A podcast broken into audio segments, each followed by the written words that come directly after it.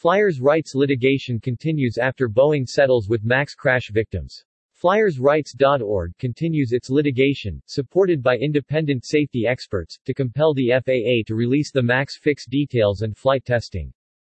Boeing has settled its civil cases with all but two of the families of the victims of the Ethiopian Airlines Flight 302 Boeing 737 MAX crash on March 10, 2019. The ET-302 crash, along with the Lion Air Flight 610 crash, just over four months prior, claimed the lives of 357 people. FlyersRights.org, however, continues its litigation, supported by independent safety experts, to compel the FAA to release the Boeing 737 MAX fix details and flight testing. The FAA, at Boeing's behest, has kept secret all data related to the MAX under a claim of trade secrets, notwithstanding Boeing's and the FAA's multiple promises of full transparency. Boeing has admitted liability for compensatory damages caused by the Ethiopian Airlines Flight 302 crash, and the victims' families may pursue compensatory damages in Illinois.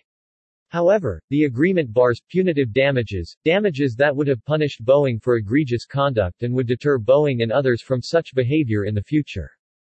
This settlement means that the FlyersRights.org litigation against Boeing will be one of the few ways to achieve truth and accountability for the Boeing 737 MAX crashes, noted Paul Hudson, president of FlyersRights.org. By avoiding discovery and depositions in these civil cases in addition to having avoided criminal trials and significant fines in its agreements with the federal government, Boeing so far has escaped with merely a slap on the wrist relative to the size of the company and the magnitude of its wrongdoing.